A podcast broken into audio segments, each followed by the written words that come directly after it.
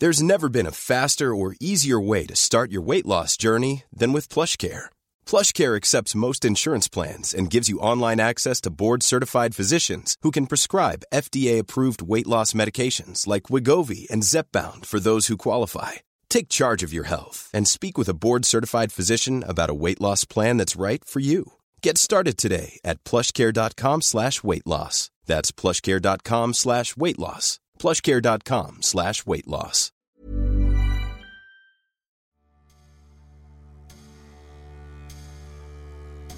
Il y a 30 ans, l'Olympique de Marseille émergeait sur la scène européenne.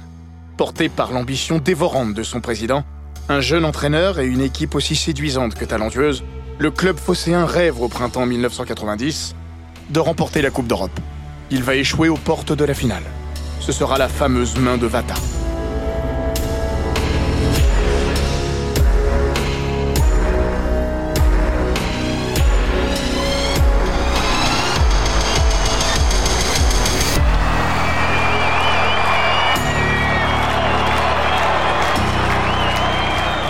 Bienvenue dans les grands récits d'Eurosport.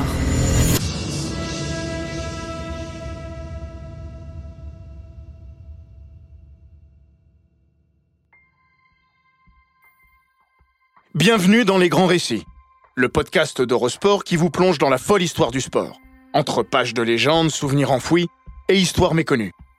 Cette semaine, nouvelle controverse, nouveau scandale. Nous retournons 30 ans en arrière.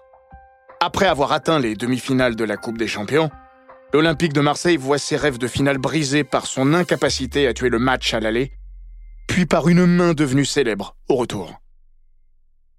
Maradona à Marseille. Ce samedi 3 juin 1989, le titre barre la une du quotidien L'équipe, sans même un point d'interrogation. C'est une invraisemblable bombe. Diego Maradona est, à la fin de cette décennie 80, le plus grand joueur de la planète, et plus encore l'immense star du football international. Le voir débarquer sur la Canebière aurait tout du tremblement de terre médiatico-sportif. L'Olympique de Marseille n'est encore personne sur la scène européenne. Et le championnat de France est au mieux regardé par ses principaux voisins, comme une anecdotique curiosité. El Pibe de Oro a des envies d'ailleurs. Dieu vivant et en jeu économique au moins autant que sportif dans la baie de Naples, où il a débarqué cinq ans plus tôt via un transfert record, il semble prêt à se laisser tenter par l'aventure phocéenne. Son agent contacte Michel Hidalgo, alors manager général de l'OM. L'ancien sélectionneur rencontre l'Argentin chez lui, à Naples. Diego imagine déjà sa villa à Cassis, mais la fuite à la une de l'équipe va compliquer un dossier sulfureux, provoquer l'ire du président du Napoli, Corrado Ferlagno, et au-delà, de la Camorra, dont l'ombre plane au-dessus du club campagnien.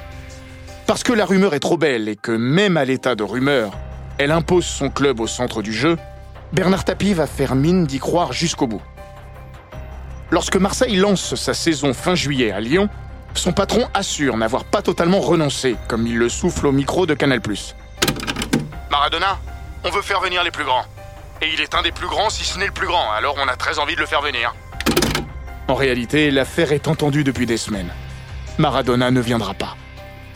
Le sport maintenant, ce n'est pas une histoire euh, marseillaise, la dernière histoire en date. Le journal L'équipe révélait ce matin que des pourparlers étaient entamés entre l'Olympique de Marseille et le plus célèbre argentin du monde, Diego Maradona, qui joue actuellement à Naples. Et puis ce soir, on apprend donc à l'instant que le contrat envisagé, qui était de 4 milliards, ne sera sans doute pas perçu puisque Maradona vient de dire non.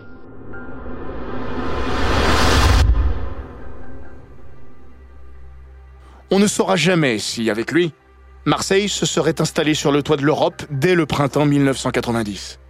Mais il lui aurait à coup sûr conféré un statut qui lui manquera cruellement à l'heure de braquer le coffre-fort de la C1. Redevenu roi de France pour la première fois depuis 17 ans, l'OM n'est encore qu'un nain au niveau européen, selon les mots d'Éric Dimeco, une des figures défensives de cette équipe. Qualitativement au niveau, les Phocéens vont voir leur rêve brisé aux portes de la finale par une main, celle de l'attaquant du Benfica Lisbonne, Vata Matanou Garcia. La main du diable, en écho à la main de Dieu, de Diego Maradona, quatre années auparavant, lors du quart de finale de Coupe du Monde contre l'Angleterre, à Mexico. Encore aujourd'hui, Dimeco Martel On s'est fait enfler comme un nain d'Europe, face à une équipe qui a un passé et une aura. Cette saison, pour l'OM, c'est donc l'histoire d'un double fantasme non assouvi. La venue de Maradona à l'été, une finale de Coupe des Champions envolée au printemps suivant. 30 ans plus tard, la blessure demeure vive. Même si les Marseillais ont atteint la finale, puis touché le Graal dans les années suivantes, la main de Vata reste en travers des gosiers. Peut-être aussi parce que, au-delà du sentiment d'injustice, cette équipe-là possédait un charme et une empreinte esthétique supérieure à celles qui lui succéderont.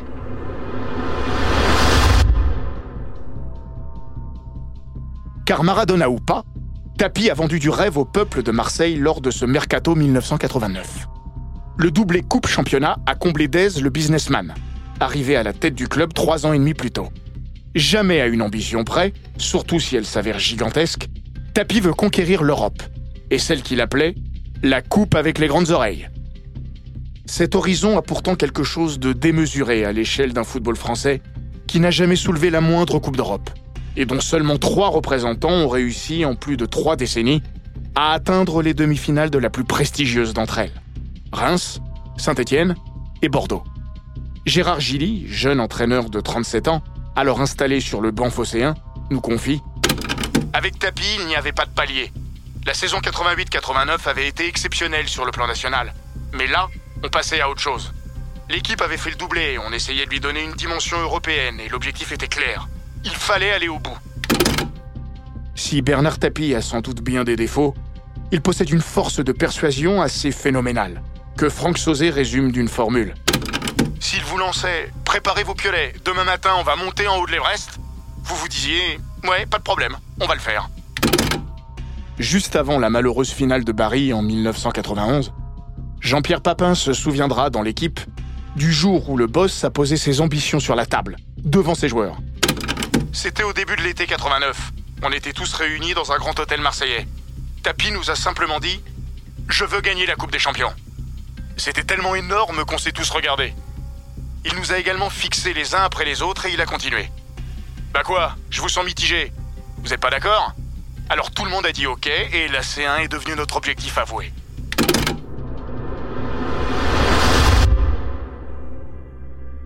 De l'effectif sacré champion de France, Marseille a conservé une ossature, avec Jean-Pierre Papin, Franck Sauzet, Gaëtan Huard, Éric Dimeco, Bruno Germain ou Karl-Heinz Forster. Mais lorsque débute l'exercice suivant, c'est une véritable armada que Bernard Tapie offre à Gérard Gilly. Deux tauliers des Bleus des années 80 débarquent. Jean Tigana, l'enfant des Cailloles, qui assouvit là un rêve de gosse. Emmanuel Amoros, l'un des meilleurs latéraux de la planète. Débauché à Monaco, il se voit offrir un contrat en or. Amoros est alors le premier joueur à gagner plus d'un million de francs par mois. Autre international, plus jeune celui-ci, Alain Roche arrive lui aussi. Mais c'est le recrutement étranger de l'OM qui va passer sur la carrosserie marseillaise la couche la plus rutilante. À défaut de Maradona, le vélodrome voit débarquer trois gros poissons. En défense, Carlos Moser, la tour de contrôle brésilienne venue du Benfica Lisbonne, et deux artistes bientôt associés à Papin pour former un trio offensif dévastateur. Enzo Francescoli et Chris Waddle. L'Uruguayen a peut-être perdu ses plus belles années en végétant au Matra Racing, alors que l'Anglais interpelle. Certes, il est titulaire au sein du 11 de Sa Majesté, mais Tapi a déboursé une somme faramineuse pour l'époque. Trop peut-être, entend-on sur le vieux port. L'un et l'autre ont beaucoup à prouver, pour des raisons variées. Bientôt, tout Marseille sera fou d'eux.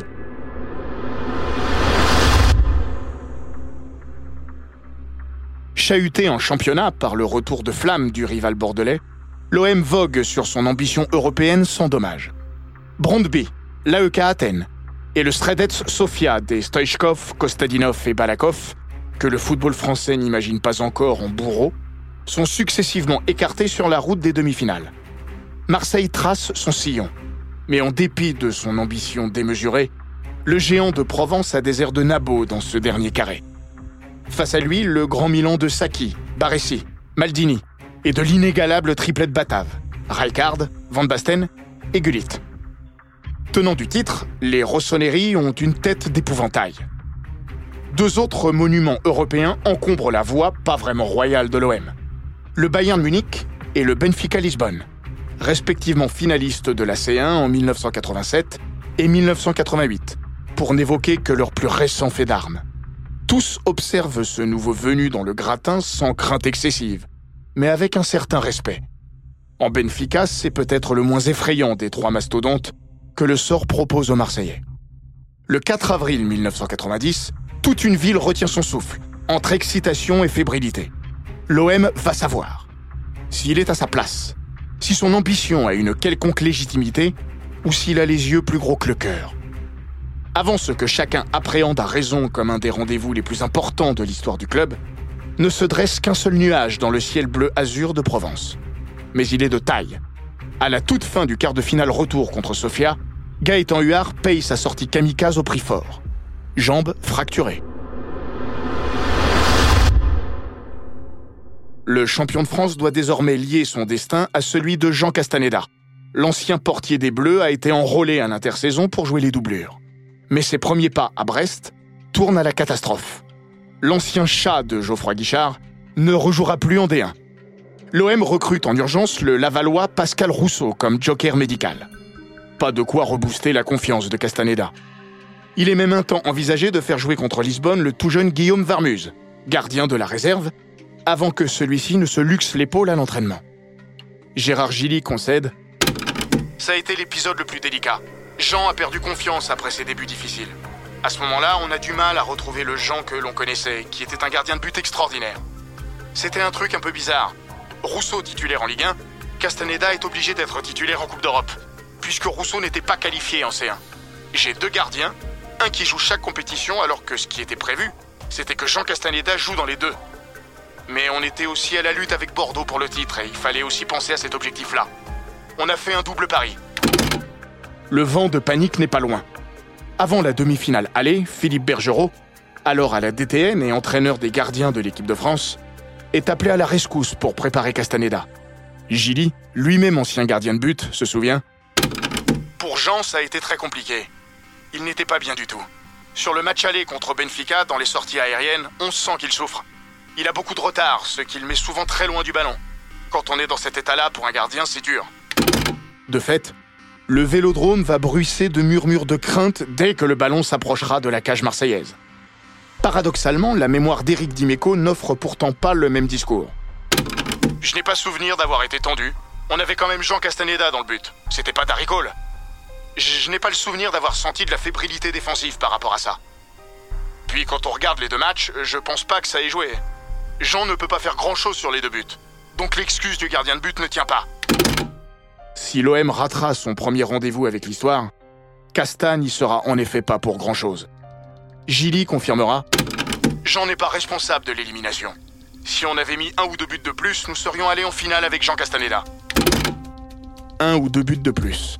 30 ans après, tout Marseille se demande encore comment l'OM n'a pas désintégré son adversaire au tableau d'affichage lors de la première manche. Après l'ouverture du score de Lima d'un coup de tête consécutif à un corner, on n'y verra que du blanc et du bleu. Plus de rouge, ou si peu. Franck Sauzé égalise presque aussitôt. À la pause, les joueurs de Gilly ont pris l'avantage grâce à un but de l'inévitable Papin, servi par le roi du caviar anglais, Waddle. Le Brito Mulet, peu avant, avait touché la barre de Silvino sur un coup franc. Première d'une longue série d'infortunes tête de Moser, attention Papin, et ballon but, égalisation de Franck Sauvé Formidable OM qui a su réagir après une petite période de doute qui a duré que quelques secondes. Égalisation sur ce corner avec une bonne remise sur Franck Et on retrouve Jean Tigana, Tigana, Waddle. Waddle qui glisse bien pour Papin cette fois. Papin, oui Deux buts à pour Marseille juste avant la mi-temps.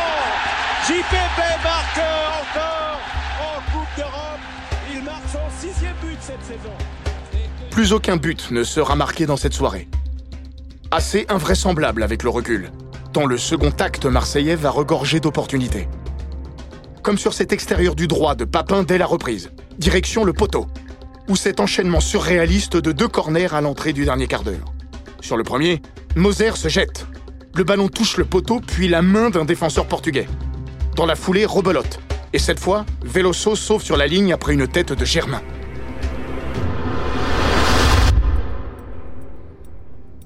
Un homme va symboliser plus que tout autre la grandeur et les malheurs marseillais ce soir-là. Enzo Francescoli. Cette saison n'a pas toujours été rose pour El Principe. Pendant que Waddle devient l'idole des foules, tant par son jeu que son exubérance, Enzo accumule les petites blessures. Il n'y a pas toujours de place pour lui et le duo Papin-Waddle ne se meut pas d'évidence en trio. Mais contre Lisbonne, Gérard Gilly mise sur sa triplette. Il ne va pas le regretter. Ce ne sera pas le soir de gloire de Francescoli, parce qu'il ne marquera pas. Si héros il est, c'est d'abord un héros malheureux. Mais son récital a durablement marqué les esprits. Eric Dimeco est aux premières loges pour y assister. Les deux hommes évoluent dans le même couloir, à gauche. Quand tu joues avec Enzo, tu as un souci de moins qui s'appelle la relance. Tu peux lui envoyer des ballons qui tournent dans tous les sens, ça bouge pas. C'est sûrement son plus beau match avec l'OM. Il est énorme, il marche sur l'eau. Il fait l'amour avec toute la défense du Benfica. Et je pense que c'est pas de la maladresse devant le but, mais de la malchance. De ce match, j'ai surtout le souvenir de la performance XXL d'Enzo. Il fait un truc de dingue. Mais il ne marque pas. Quand les Marseillais quittent leur pelouse sous l'ovation méritée du Vélodrome, un drôle de sentiment les habite. Ils ont livré une merveille de match, peut-être un des plus beaux de l'histoire du football français sur la scène continentale. Même avec trois décennies de recul, le visionnage de la rencontre laisse le souffle coupé devant l'intensité du rythme. Et son engagement d'un autre temps, des deux côtés, comme le souligne Gérard Gilly. C'était un combat d'une intensité incroyable. Je l'ai revu dernièrement par curiosité. J'étais un peu mort de rire en voyant l'arbitrage. J'ai vu des tacles. Je pense que les joueurs aujourd'hui seraient expulsés au bout de 5 minutes. Là, l'arbitre faisait signe de jouer. C'était presque une boucherie par moment.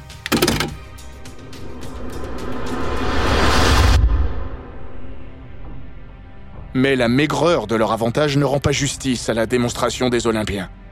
Dans le sport, Aldair, le défenseur brésilien du Benfica, témoignera d'ailleurs Au match aller, les Marseillais auraient dû nous battre 4 ou 5 à 1. Bientôt, tout le monde ne parlera plus que de la main de Vata. Mais l'OM aurait dû se mettre à l'abri d'un coup fourré. C'est le 4 avril, pas le 18, que l'équipe de Gilly a vu la finale s'évaporer. Le technicien provençal insistera. Vous savez, dans une demi-finale comme ça, il ne faut pas laisser passer sa chance. Cette chance, elle peut être au match aller, au match retour, dans le premier quart d'heure, la dernière demi-heure, peu importe. Mais arrive un moment où elle est là, et il faut savoir faire la différence. Nous, malgré un très grand match, on a trois poteaux, des arrêts exceptionnels du gardien adverse, des occasions gigantesques manquées, et on ne gagne que 2-1. On reste à la merci.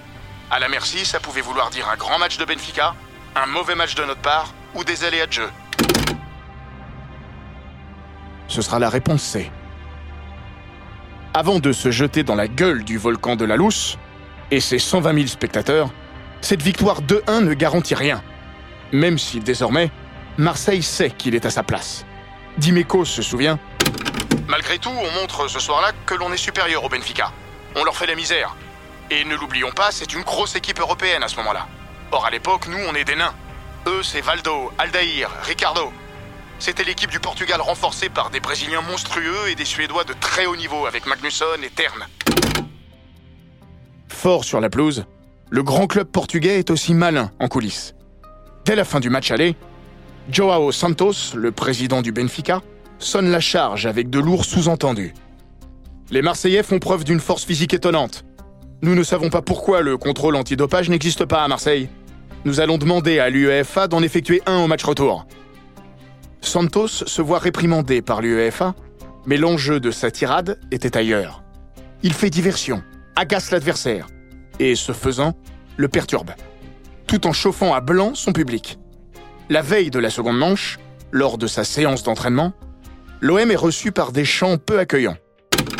Drogué, cocaïne, Et puis enfin, le drame de Marseille. L'OM s'est bien battu, mais elle a été éliminée de la Coupe d'Europe de football. Et pourtant, un fantastique match aller, il y a 15 jours, un bon match hier soir, mais un but discutable des Portugais qui les a crucifiés à 7 minutes de la fin seulement. Il est 22h, heure de Paris, lorsque les deux équipes se lancent dans la lutte finale. L'Estadio de la Los, ancienne version, est aussi impressionnant que somptueux. Plus moderne, le nouveau stade construit pour l'Euro 2004 n'en impose pas autant. Eric Dimeco nous a confié Je n'oublierai jamais la Lousse. À l'époque, ce n'est pas la Lousse de maintenant, hein. C'est 120 000 personnes. Un stade magnifique, coupe-gorge. Chez eux, les Marseillais ont démontré leur qualité pure. Maintenant, il faut y adjoindre une grinta, une solidité, une force de caractère pour tenir dans cet enfer rouge. Une question se pose au vu du scénario de l'aller. Comment doivent-ils appréhender cette seconde manche? Sauzé résume le sentiment général. Si on va chercher le 0-0, on a perdu. Ce serait un suicide. Et puis, quel gâchis de brider un Waddle ou un Papin. Il a raison, bien sûr. Mais des paroles de principe à la réalité du jour J, cette assurance-là va se fissurer. Presque sans le vouloir. À ce sujet, Gilly concédera. On fait un très bon début de rencontre avec une grosse occasion sur une tête de Moser. Mais c'est vrai, on s'est inconsciemment accroché à ce résultat au fil du match. Dimeco, lui, s'insurge presque. Mais comment reprocher une équipe qui a gagné 2-1, va dans un stade comme celui de la Lousse à l'époque, qui est chaud bouillant et affronte une équipe aussi forte, de peut-être calculer un petit peu Après coup, quand on connaît le résultat, on peut le dire. Mais même si on avait Waddle, Papin et Francescoli, et que l'on avait une équipe qui jouait, on était quand même très fort défensivement. Alors comment reprocher ça au coach et même aux joueurs?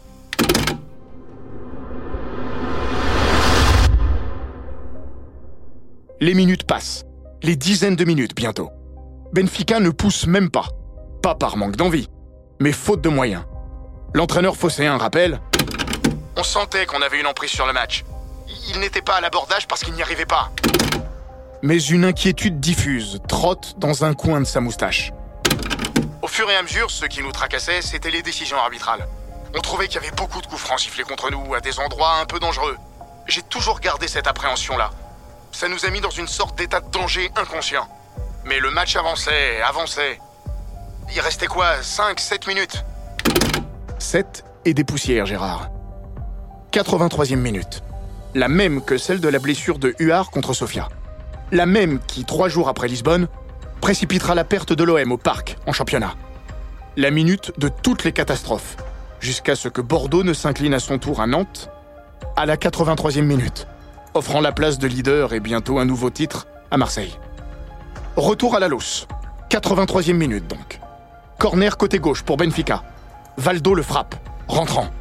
La haute tête blonde de Magnusson dévie au premier poteau. Surgit alors Vata, plein axe. L'attaquant portugais, entré en jeu quelques minutes plus tôt, s'étend et coupe la trajectoire. Jean Castaneda plonge sur sa gauche. Trop tard.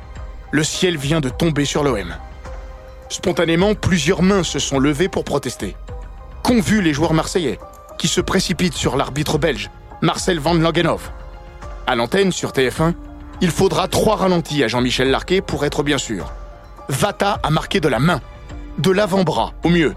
Peu importe. L'intention du geste est limpide en tout cas. Corner pour Benfica, tête de Vata, 1-0 pour les Portugais. Marseille et Jean Castaneda protestent, pourtant le but est accordé. Alors, que s'est-il passé sur ce corner? Eh bien, Vata dévie le ballon de l'avant-bras. L'arbitre pourtant va accorder le but. Du banc, Gérard Gilly n'a rien vu. Mais il a compris.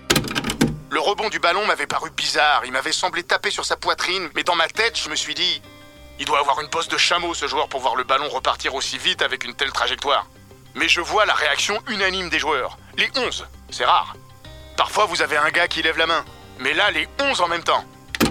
Eric Dimeco, lui, est le témoin le plus direct de la scène. Au marquage de Vata, il déclare Tout se passe devant moi.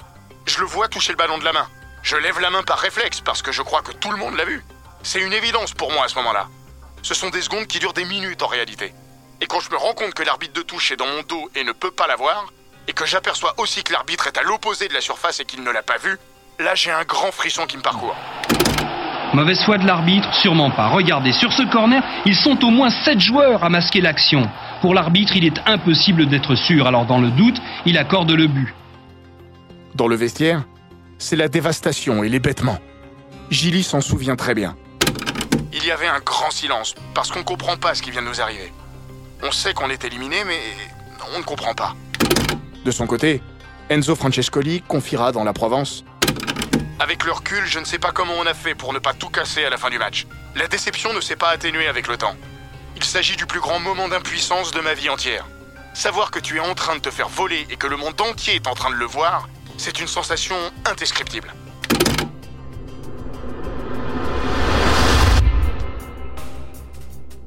Tout Marseille tombe sur Marcel Van Langenhoff, qui n'a donc rien vu. Dans un documentaire de RMC, Il est revenu en janvier 2020 sur cet épisode qui a figé sa carrière. Plus que d'erreur, il parle de malchance. C'est triste, c'est désagréable comme tout. Et j'aurais préféré que tout soit correct. Mais quand vous voyez les images, vous voyez mon placement. Je suis masqué par six joueurs, donc c'est pas de ma faute.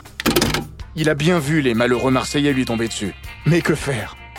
Son honnêteté, de son point de vue, fut presque d'assumer son erreur sur le moment. À qui tu vas demander? À ton juge de touche? Il ne sait pas non plus. Tu vas dire au hasard qu'il y avait main quand tu ne l'as pas vu Alors tu es un tricheur. Si tu reviens sur une décision que tu n'avais pas prise en te faisant influencer, alors là c'est pas bon. Il faut être honnête envers soi-même. Tu ne l'as pas vu, tu ne l'as pas vu. Voilà pourquoi Gilly regrette aujourd'hui. Si la VAR avait existé, La tentante théorie du complot va fleurir. Corrompu, ce bon vieux Marcel? Non, Dimeco assure. à aucun moment je n'ai eu ça en tête. Comme quoi l'arbitre a été acheté ou que l'OM s'est fait arnaquer, c'est pas mon impression. Il y a main. On s'est fait escroquer, mais par Vata. J'en ai toujours voulu à Vata. Il confessera quand même une forme de compréhension. Si c'est un coéquipier à moi qui le fait, je me demande si je ne le remercie pas toute la vie. Ce sont les petites histoires du football qui font les grandes histoires.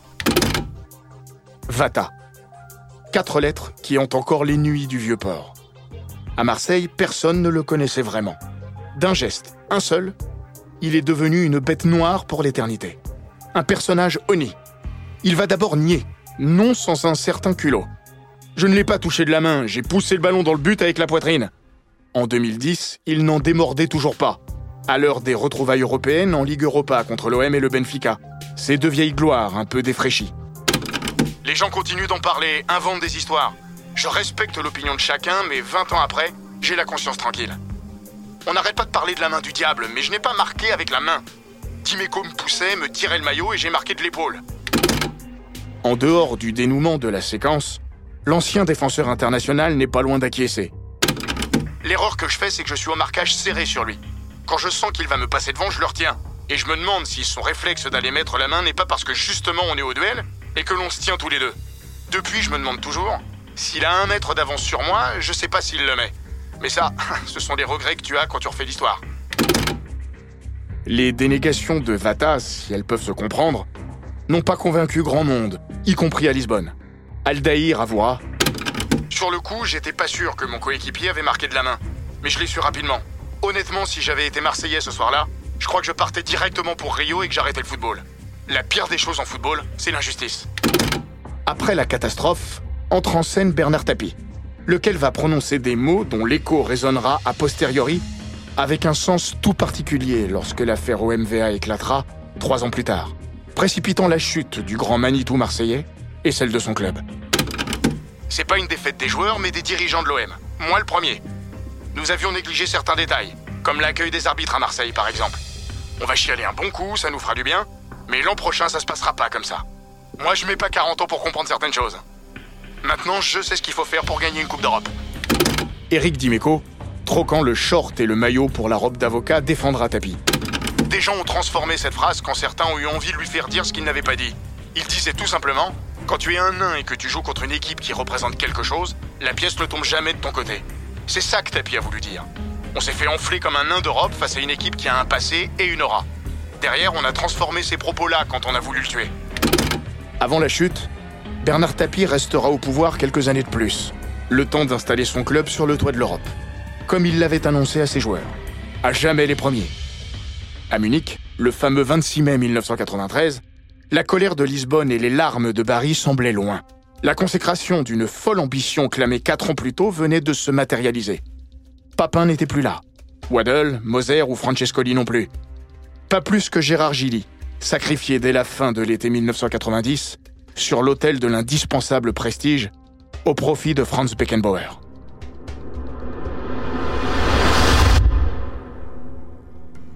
Mais la double confrontation avec le Benfica, pour le meilleur et le pire, a posé les jalons des aventures suivantes. Cette équipe n'a pas été championne d'Europe comme celle de 93. Elle n'a pas atteint la finale comme celle de 91. Elle conserve pourtant, parmi bon nombre de supporters marseillais, une cote d'amour très élevée. Gérard Gilly glisse d'ailleurs On parle encore de cette équipe composée de très grands joueurs. C'est dû à ces deux matchs. La qualité extraordinaire de l'aller et l'injustice du retour. Au vélodrome contre Benfica, c'était le rendez-vous. Et elle en a fait un rendez-vous lumière, créant une sorte de rêve presque hystérique dans toute la ville. L'équipe est restée ancrée dans l'esprit des gens pour sa qualité de jeu. Ce rêve qui est né et cette injustice.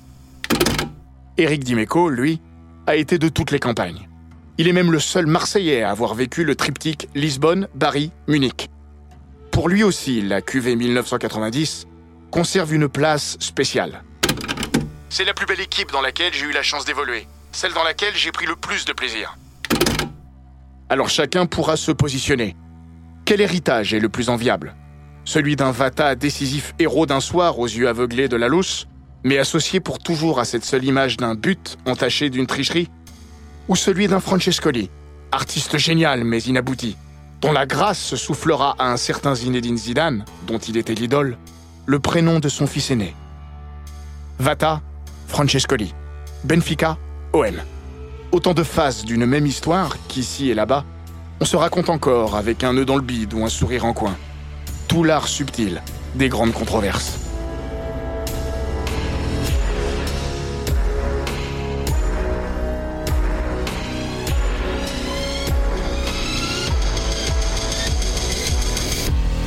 Cet épisode des grands récits d'Eurosport a été écrit par Laurent Vergne. Il est raconté par Florian Bayou, monté par Gilles Bavulac et produit par Bababam. N'hésitez pas à vous abonner, commenter, partager et noter ce podcast sur Apple Podcast, Google Podcast, Castbox, Spotify, Deezer et toutes les plateformes audio.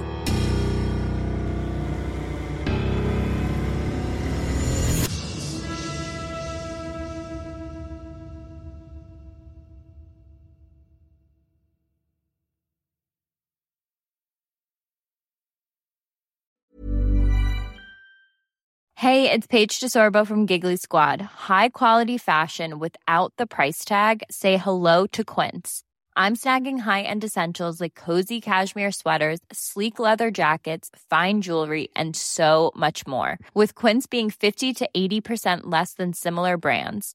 And they partner with factories that prioritize safe, ethical, and responsible manufacturing. I love that. Luxury quality within reach. Go to quince.com slash style to get free shipping and 365 day returns on your next order. Quince.com slash style.